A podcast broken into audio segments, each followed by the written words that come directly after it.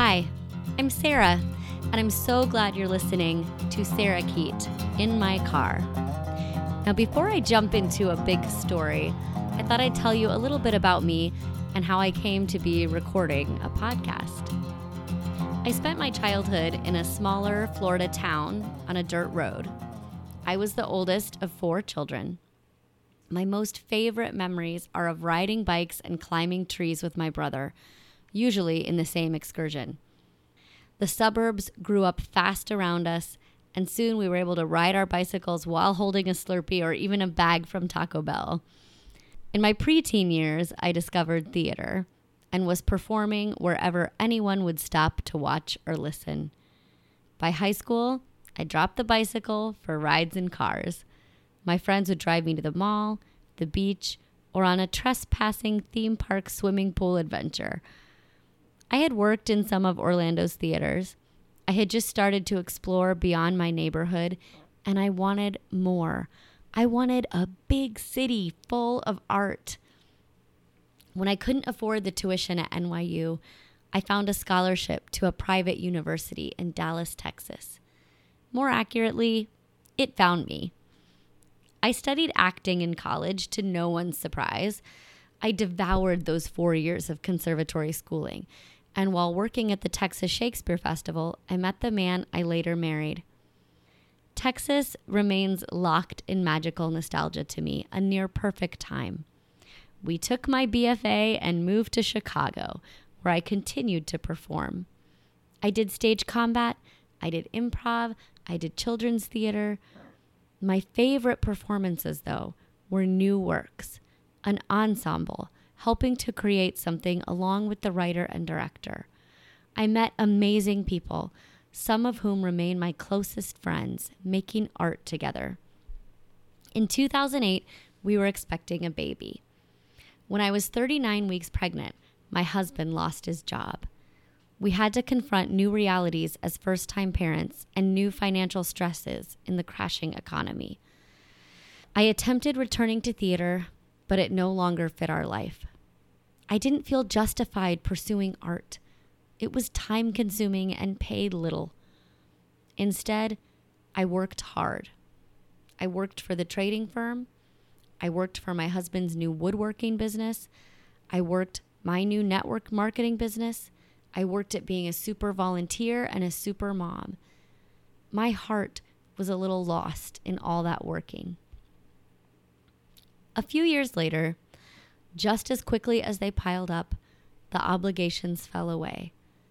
My husband closed his business and took a great job as a scene shop foreman. The trading firm closed. My network marketing business grew. My son grew. I had a few moments now to remember the little girl who climbed trees and sang really loud, the young woman who swung a sword and recited Shakespearean verse. I joined the worship band at my church. I added more people to my Arbonne team and started speaking and sharing my stories with other consultants. I spoke about planning and perseverance. I wrote down what I could remember about the dirt road and the bicycles. I got outside. I took long walks and long drives alone. I sat staring at Lake Michigan. I listened for God. I read a lot of books. I woke up early and I wrote. I took endless road trips with my husband and my son. We stopped to explore canyons, caves, forests, and mountains. I went to concerts. I made new friends. We drank wine together and laughed and cried. One morning, it was like my heart emerged again, and I heard this quiet, confident whisper What is the actress daughter of a preacher, if not a storyteller? And so I want to bring some of my stories to you. And we're going to start with stories that involve a car. And you might be thinking, really? Do you have enough stories to tell about cars? Let me tell you something. I've changed a flat tire more than once. I have poured water in an overheating radiator. I have walked a mile for gas. I've been locked out staring at my keys lying on the driver's seat. I have willed a car to turn over and just go already. I've coasted to the shoulder with my flashers on, preparing for the worst. I've been pulled over in Memphis, in Kansas, in Missouri, in Florida, and probably Texas. I've lived in Chicago for nearly 13 driving years, and no one has ever pulled me over here. They don't have to. They send me speeding and red light tickets in the mail. I've driven in rain so bad you can't see through the windshield. I've driven in blizzards and blinding sun. I've driven up mountains and on the beach. I rode through a tornado, and I was happy to hand the wheel over in a storm or two.